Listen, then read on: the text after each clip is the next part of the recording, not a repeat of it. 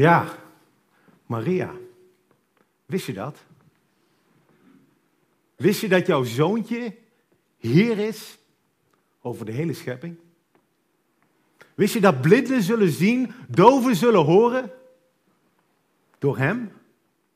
Door Jezus? Ik denk niet dat Maria dat had kunnen weten. En misschien zit je hier vanochtend, ben je te gast bij Stadskerk en geloof je er ook niks van. Ben er niet van overtuigd. Dan ook in bijzonder voor jou vanochtend. Welkom. Mijn naam is Maarten, Wilfried zei net al. Ik ben voorganger bij de Brug. En samen met Stadskerk zijn we naar deze serie aan het afronden. De serie Ontmoetingen met Jezus. Een serie die gebaseerd is op een boek van Tim Keller, van harte aanbevolen om te lezen. Waarin Jezus een aantal ontmoetingen heeft met mensen. En we kijken naar wat die ontmoetingen voor ons betekenen in 2019 in Eindhoven. En vandaag gaan we het niet zozeer hebben over een ontmoeting met Jezus, maar ga ik het hebben over Maria. Maria, de moeder van Jezus, op een moment nog voordat hij geboren is. Gewoon een meisje.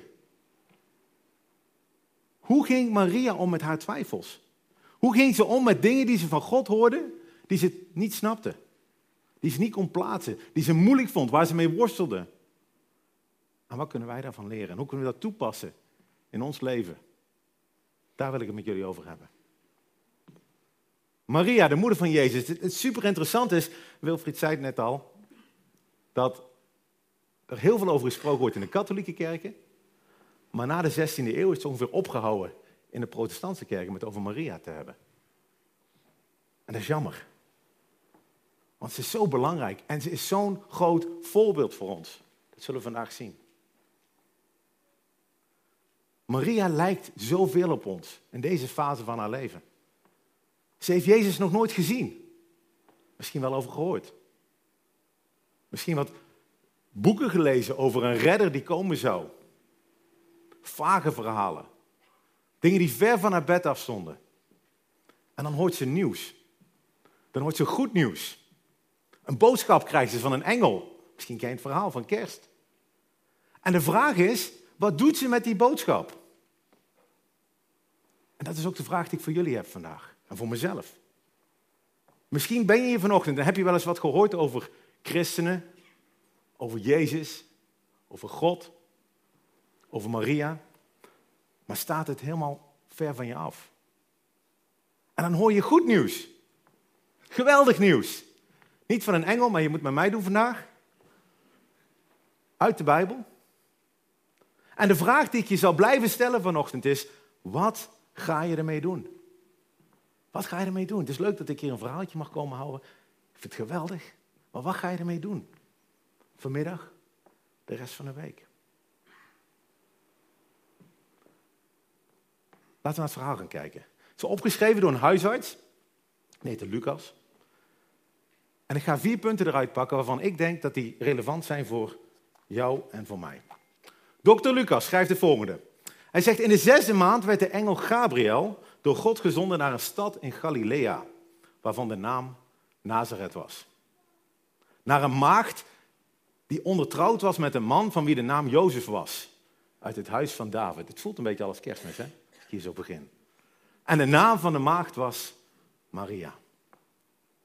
Dit is de intro van Maria. Hier staat zoveel. Maria was maagd. Dat betekent een ongehuwde jonge vrouw. En in die tijd, misschien in tegenstelling tot vandaag, betekent dat ook dat ze nog niet met een man naar bed was geweest. Waarschijnlijk was ze een jaar of vijftien. En ze woonde in Nazareth. Weet je nog? Helemaal in het begin, in september, zijn we de serie begonnen. En dan kwam Nathaniel langs en die vroeg, Nazareth, kan daar iets fatsoenlijks uitkomen? Iets goeds? Het is een gehucht. Denk niet aan Nederwetten, hè? denk niet aan, aan, aan Wintelree. Denk Zandoerle. Ik hoop niet dat die mensen uit Zandvoorten zijn. Zodat Lucas erbij moet zeggen, hier ligt die stad. Kijk eens, in Galilea in het noorden, want niemand wist waar die stad lag. Achter Veldhoven ergens. En dit is wezenlijk, hè? ik weet niet of je hier ooit stil hebt bij gestaan. Waarom kiest God een nobody, een noob, zeggen mijn zonen, een noob, Waarom kiest God een noob uit een gehucht? Er zijn toch zat vrouwen in Israël? En je wilt toch het allerbeste voor je zoon hebben? Als jij kon kiezen in welk gezin jouw geliefde kind op zou moeten groeien, wat zou je dan kiezen? Toch niet dit meisje uit het achterlijke platteland,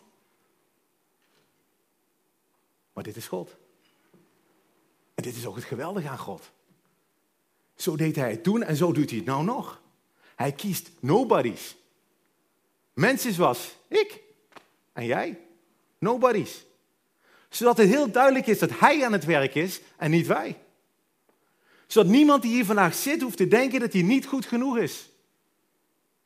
Zodat niemand die hier zit vandaag zich beter hoeft voor te doen dan dat hij is. En zodat we allemaal mogen weten dat niemand van ons beter is dan een ander. God kiest een kind van 15. Ik heb er een keer thuis lopen. Zo'n kind mag niet in mijn auto rijden. Zo'n kind mag niet stemmen. En God kiest zo'n kind. Om zijn zoon te dragen. Geweldig. Maria is verloofd, staat er in de tekst. In ondertrouw met Jozef. Dat ging toen op die leeftijd. Het stel is heel erg arm. Dat leren we later. En dan staat hier een klein zinnetje. Dat Jozef, de man, op wie ze verliefd is, waarmee ze verkering heeft, met wie ze in ondertrouw is, dat hij uit het huis van David komt. En dat zegt ons waarschijnlijk helemaal niks. Maar toen zei dat heel veel. Voor de Joden betekende dit dat er een redder zou komen uit dat huis. En dat kleine zinnetje dat dokter Lucas gebruikt, verwijst daarna. Een redder die komen zou, die zou een afstammeling van David zijn. En dit meisje krijgt bezoek. Thuis in een boerderij, in een onbekend dorp, in Zandhoerlen. En dan komt de engel. Een engel Gabriel komt op bezoek. Yeah, right. Wie gelooft hier in engelen? Oh, toch meer dan ik verwacht had. Ik denk Maria niet. Waarom zou ze? Maar er staat er een in de keuken. En hij praat nog en hij zegt het volgende. Toen de engel binnen was gekomen, zei hij: Wees gegroet, begenadigde. De Heere is met u. U bent gezegend onder de vrouwen. Wees gegroet. Ave, Ave Maria. God is met je. Jij bent gezegend onder de vrouwen. Dat betekent, jij bent bijzonder. Ik heb jou uitgekozen. Weet je dat God dat vanochtend zomaar tegen jou kan zeggen?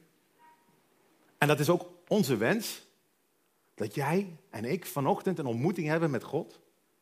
En dat God dan zegt, gegroet, Ave, Ave Pietje. Ik ben, ik ben met je. Je bent gezegend, ik ben blij met jou. En hoe reageer je daarop? Wat is jouw reactie als God dat vanochtend zou doen met jou? Laten we kijken hoe Maria reageert. Toen ze hem zag, raakte ze in verwarring door zijn woorden. En ze vroeg zich af wat de betekenis van deze goed zou zijn. Ze raakte in verwarring. Een engel in haar keuken, dat had ze nog niet eerder meegemaakt. Wat moet je daarmee? En daar staat iets. En hij of zij of het, ik weet het niet, het praat. En ze vindt het spannend. Maar ze gebruikt haar hersenen. Ze gaat nadenken. In het Nederlands staat hier, ze vroeg zich af. Maar in de Griekse grondtekst staat een heel moeilijk uitspreekbaar woord. Dialogizomai, whatever that means. Maar dat betekent dat ze nadenkt. Ze gebruikt logica, dialogica. En dat is meteen mijn eerste punt vanochtend. Het maakt niet uit of je hier vandaag bent en heel blij bent om hier te zijn en God al jaren kent. Het maakt niet uit of je meegesleurd bent door iemand vanochtend en hier naar binnen moest komen. Blijf nadenken. Gebruik je verstand dat je van God hebt gekregen. Als je iets leest en je begrijpt het niet, probeer dan de betekenis te begrijpen, net als Maria hier doet. Wat is de betekenis, vraagt ze zich af. En de engel zegt tegen haar, wees niet bevreesd, Maria, want u hebt genade gevonden bij God. Het is geweldig. In het Zuid-Afrikaans staat hier, moenie bang wees niet. Moenie bang wees niet. Die engel komt en die zegt in het Zuid-Afrikaans, moenie bang wees niet. Maria heeft genade gevonden. Net als jij en ik. Genade is iets krijgen wat je niet verdiend hebt. Een cadeautje. En ze heeft niks gedaan om het te verdienen en God wil haar een cadeautje geven. Geweldig toch? Wie, wie wil er een cadeautje van God? Een cadeautje, zomaar. En nu komt het cadeautje. En ik weet niet of ze er blij mee is. Zie, u zult zwanger worden. En een zoon baren. En u zult hem de naam Jezus geven. Een cadeautje van God. Ze was enthousiast. En nu hoort ze dat ze een kindje gaat krijgen. Een kindje, dat stond er niet op de planning. Ze had trouwplannen met de vriend. Ze hadden gisteren nog gesproken met de disjockey en de feestlocatie. En ze hadden het gehad over de tafelschikking. En, en, en nu komt die engel in één keer. En, ze heeft net een trouwjurk gekocht. Daar paste ze net in. En, en, mijn zoontje, ik heb hem altijd Theo willen noemen. En, dan moet ik hem Jezus noemen? Wie bedenkt dit nou weer? God schopt al haar plannen in de war. Dit is niet het cadeautje waar ze op gehoopt had. Weet je, soms doet God dingen die jij en ik niet willen. Wat doe je dan? Wat is jouw reactie dan? De engel praat verder. Ik denk niet eens dat Maria meer oplet. Ze heeft net gehoord dat ze zwanger gaat worden. En ze is bezig met die trouwjurk en die naam van de zoon. En, en hier begint die engel over het Oude Testament allemaal te praten. Hij zal groot zijn, de zoon van de Allerhoogste genoemd worden. God zal hem de troon van zijn vader David geven. Hij zal over het huis van Jacob koning zijn tot in eeuwigheid. Daar hebben we net over gezongen. Tot in eeuwigheid. En aan zijn koninkrijk zal geen einde komen. Wat een geweldige belofte. Jezus zal de zoon van God gewoon genoemd worden. Hij wordt een koning. Hij krijgt de troon van zijn vader David. Hij zal heersen tot in eeuwigheid. Er komt geen einde aan zijn koningschap. Dit is te gek voor woorden. Maar Maria is nog bezig met dat punt. Zwanger worden. Dat kan helemaal niet. Toch? Beste engel, weet jij niet waar kindjes vandaan komen? Of moet ik jou dat nou gaan uitleggen hier in mijn keuken? Dus ze legt haar vragen en haar twijfels terug neer bij die engel. Ze zegt, hoe zal het mogelijk zijn, aangezien ik geen gemeenschap heb met een man? Weet je, als het over God gaat, dan maakt het niet uit of je op zoek bent naar God, of dat je God net gevonden hebt, of dat je al 40 jaar met God loopt. Er zullen altijd dingen zijn die je niet begrijpt. Er zijn altijd barrières om te geloven of om God te volgen. Voor jou zijn die waarschijnlijk anders dan die van Maria. Ik denk niet dat God een engel naar jou stuurt en zegt dat je zwanger zal worden. Maar je hebt wel twijfels. Wat zijn die twijfels voor jou? Wat vind jij lastig aan God? Wat weerhoud je ervan om oké God te zeggen? Ik wil u volgen. Maria zegt hier niet, oké engel, ik doe het wel. Ze heeft vragen. En ze legt ze neer bij God. Ze is daar open over. En ik vind dat zo geweldig. Weet je, twijfels zijn lastig. En er gebeuren dingen in het leven die je soms niet van tevoren aanziet komen, waarvan je denkt, God, hoe kan dit? Gisterochtend komt mijn dochter van 16, komt beneden, in tranen, ontroostbaar klasgenootje van haar is vrijdagavond met zijn brommer, scooter, tegen een boom aangereden. Heeft er niet overleefd. Ontroostbaar. Ik heb heel veel vragen voor God. Heel veel. Ik denk de familie daar nog veel meer. Waarom overkomt dit? Zo'n gezin, zo'n jonge gast van 17. Waarom staat God er toe? Hij toch even dat boompje aan de kant kunnen zetten. Even dat stuur iets kunnen draaien.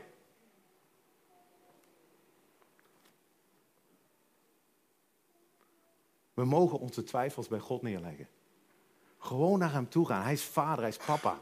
En gewoon zeggen, God, ik snap hier helemaal niks van. En als ik God was, zou ik het anders doen. Maar God is God. Soms lees je je Bijbel en er staan er hele rare dingen in. Dan denk je, hoe kan dit? Het is 2019. Ik snap ze niet. Leg ze terug bij God neer. Hij vindt dat fijn. Als we onze worstelingen, onze moeite, net zoals Maria, terugleggen bij hem. En het gaaf is, doordat Maria die vraag stelt, krijgt ze een antwoord van die engel. En dat antwoord hadden wij nooit gehad als ze die vraag niet gesteld had. De engel zegt dit. Eerst een technisch verhaal over kindjes. De Heilige Geest zal over u komen en de kracht van de Allerhoogste zal u overschaduwen. Daarom ook zal het heilige dat uit u geboren zal worden, de zoon van God genoemd worden. En zie, uw nicht Elisabeth, uw oude nicht Elisabeth, is eveneens zwanger van een zoon. Dit is de zesde maand voor haar die onvruchtbaar genoemd werd. Dus God zegt, ik ga mijn zoon in jou leggen. Hij is 100% God, 100% mens. En ik zal zelf jouw onvruchtbare nicht een kind geven. Maar dan komt het mooiste zinnetje. Dat eigenlijk het antwoord geeft op al die vragen, ook die ik net stelde. Geen ding zal bij God onmogelijk zijn. Niets is onmogelijk bij God. Waarom niet? Weet je, ik, ik vind engelen ook lastig. Ik, ik ben er volgens mij, ik weet het niet, nog nooit een engel tegengekomen. Denk ik. En ik, sterker nog, ik denk als hij in mijn keuken staat, dan zou ik hem niet eens herkennen. Ik denk dat de buurman uh, binnen is gelopen of zo. Ik, ik weet het niet. Maar als God de hemel en aarde geschapen heeft, als God het leven gemaakt heeft, dat eindeloos complex is, en hoe meer we ervan leren, hoe complexer het lijkt te worden. Als God oneindig veel slimmer is dan jij, alwetend is, hoe moeilijk is het dan voor hem om een engel te sturen? Om een meisje zwanger te maken? God kan Elisabeth zwanger maken. God kan een maagd een zoon geven. God kan als mens de geschiedenis ingaan. Als de man Jezus Christus. Hij kan opstaan uit de dood. En hij kan ons doen opstaan uit die dood. God kan onze zonde vergeven aan het kruis. God kan ons gebed verhoren. Bij God is niets onmogelijk. En daarom staan wij hier. Daarom zijn we blij, daarom zingen we. Omdat God het onmogelijke mogelijk maakt. Alles waarvan jij en ik denken dat het onmogelijk is. Alles waarvan we daar lang opgegeven hebben. Alles waarvan we denken dat er geen oplossing voor bestaat of geen uitweg voor is. Kan God oneindig veel beter dan wij. Niets is onmogelijk voor God. Hij kan zelfs een manneke uit Eindhoven, die jarenlang zonder God heeft geleefd, met al zijn twijfels en zijn rariteiten, hier op een podium zetten vanochtend. Niets is onmogelijk voor God. Geweldig toch? Maria denkt na. Ze spreekt haar twijfels uit. En kijk eens wat ze doet als ze hoort dat niets onmogelijk is voor God. Ze zegt, zie de dienares van de Heer, laat met mij geschieden overeenkomstig uw woord. Jongens, het is, het is volledige overgave. Dit is niet onderhandelen, hè? God, als ik hem nu Theo mag noemen, en als u nog even een paar maandjes wacht dat ik die jurk aan heb gehad en, en dat ik mag heb mogen stralen op mijn dag, kunnen we niet even wachten totdat de buren en Jozef niks in de gaten hebben? Want dit gaat vervelend worden. En, en dan doe ik wel wat u zegt. Nee. Ze zegt, God is God en ik ben ik. Weet je, dit is vaak het moeilijkste om te accepteren. Weet je, ik vind het geweldig om te praten over Jezus. Jezus die sterft aan een kruis om ons te redden. Weet je, zijn naam Jezus betekent ook redder, daarom heet hij geen Theo. Maar Jezus roept ons op om hem te volgen. Dat hij niet alleen redder is, maar ook Heer. En Heer zijn betekent dat we Hem volgen, zelfs als we het niet snappen. Dat doet Maria hier. Snapt ze alles? Nee, zeker niet. Mary, did you know?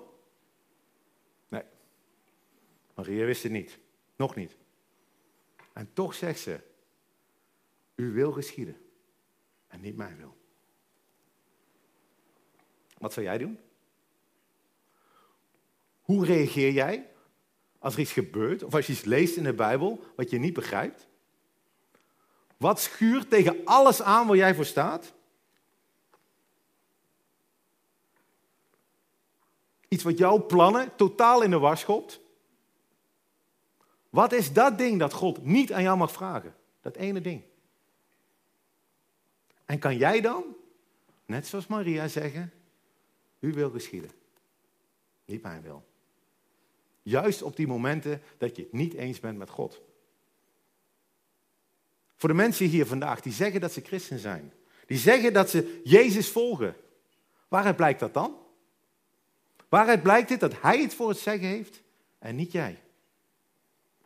En hoe vast zit jij aan jouw plannen, aan jouw behoeften, aan jouw dromen, aan jouw idealen? Durf je die terug aan God te geven? Wat mag het jou kosten? Jezus is gestorven aan een kruis. Zijn redding voor ons is gratis. Het was een cadeau van God. Helemaal voor niks. Maar hem volgen gaat je alles kosten. Dus zegt Jezus op een gegeven moment ook tegen zijn vrienden: zeg nou niet te snel dat je mij wil volgen. Bereken de kosten. En Maria moet dat hier doen. Hier in haar keukentje met de engel. Weet je, in een klein gehucht zwanger zijn voordat je getrouwd bent. Mensen konden echt wel tellen hoor. Hmm, geen negen maanden. Jozef. Komt je vriendinnetje aan. Ja, ik ben zwanger. En jij weet dat jij het niet bent geweest. Ja, er was een engel in mijn keuken. right. Wat zou hij denken? Wie is de vader? Welke grappen gaan ze maken over dit kind? Dit is 2000 jaar geleden, hè? dit is 50 jaar geleden in Nederland nog. Als je buiten een huwelijk geboren werd, als Jozef Hoep vertrekt, omdat hij weet dat hij niet de papa is. Overal waar ze rondloopt, zal over haar gepraat worden. Dit is pijn. Dit is verdriet. Dit gaat haar kosten. En toch, toch kiest Maria ervoor om God te volgen. Voor ons is het misschien niet zo heftig. Er zijn zat christenen op de wereld waar het enorm heftig is. Ik kreeg een maand geleden een briefje van mij, van een vriend van, een, van mij uit het Midden-Oosten. Ze hebben een bijbelstudie. En dat moest een beetje geheim houden. En op weg terug naar de bijbelstudie werd één van de mannen neergestoken. Omdat hij terugkwam van de bijbelstudie. Omdat hij Jezus volgde. 37 jaar oud. Vier kleine kinderen. En een vrouw. En in het ziekenhuis zei deze meneer: Ik leef voor Jezus en ik zal ook voor hem sterven. Kan je je voorstellen dat dat de prijs is die je moet betalen om Jezus te volgen? Het lijkt veel gemakkelijker voor ons hè, in Eindhoven. Ik hoef je niet bang te zijn dat ik hier op de parkeerplaats zometeen neergeschoten word omdat ik bij Stadskerk gesproken heb. Maar het feit is, wij moeten ook keuzes maken. Keuzes waarvan mensen misschien ons vreemd zullen aankijken. Keuzes die andere mensen misschien niet accepteren. Dus bereken de kosten. En maak dan een keuze. Net als Maria, vol overgave. Ze gehoorzaamt God tot aan het einde, onvoorwaardelijk. Ze doet wat Jezus later zelfs ook zal doen. Paulus omschrijft dat zo. Dat Jezus zich vernederd heeft en gehoorzaam is geworden tot de dood toe. Ja, zelfs tot de kruisdood. Op dat kruis. Op onze plek. Gehoorzaam aan God heeft hij gebloed. En had hij vragen? Ja, zeker. De nacht daarvoor vroeg hij nog of dit niet voorbij kon gaan. Maar hij heeft daar gebloed. Voor jou, voor mij. Hij is verlaten, zodat wij bij God kunnen zijn. De zoon van God is door God verlaten, zodat wij kinderen van God mogen zijn. Hij op onze plaats, wij op zijn plaats. Maarten Luther noemde dat de grote verwisseling. En weet je, er zijn zoveel momenten dat ik denk dat ik het beter weet. Ik denk, God, dit kan toch beter? Waarom zoveel moeite? Waarom zoveel pijn? Maar God is niet op zoek naar consultants. Hij heeft geen McKinsey nodig die hem adviseert. God wil onze papa zijn. Onze vader. We mogen hem vertrouwen dat hij het beste met ons voor heeft. We mogen zijn hand vastpakken. In de wetenschap dat hij een goede, liefdevolle vader is. Die ons zo lief heeft dat hij zelfs bereid is om voor ons te sterven aan een kruis. En dat doet Maria hier. Ze pakt die hand vast. En ze zegt, laat mij, laat het mij geschieden overeenkomstig uw woord. Complete overgave. En wat doet ze daarna? Als laatste, dat is ook deze mijn laatste punt. Nadat ze nagedacht heeft, nadat ze de vragen gesteld heeft en nadat ze een keuze gemaakt heeft. Gaat ze zitten piekeren? Gaat ze zich zorgen maken over alle dingen die gezegd zijn? Nee, ze gaat naar de nicht toe, naar Elisabeth. Ze zoekt mensen om zich heen, andere gelovigen, een kerk. Want geloven doe je niet alleen, geloven doe je met elkaar. Je hebt een community nodig, een plek waar je God kan ontmoeten, waar je God kan aanbidden, waar je God dank kan zeggen, maar ook waar je samen naar God toe kan gaan met al je twijfels en al je pijn. Als je doorleest in deze tekst, en ik zou het leuk vinden als je dat de komende week doet, moet je maar eens kijken, dan lees je dat ze een lied gaat zingen voor God. Een lied. Een lied waarin ze alle geweldige eigenschappen van God opnoemt. Dat hij Heer is, dat hij redder is, alwetend. Persoonlijk, heilig. Ze is zo blij met God. Ze is zo vervuld met God dat ondanks alle moeilijkheden die haar te wachten staan, dat ze in blijdschap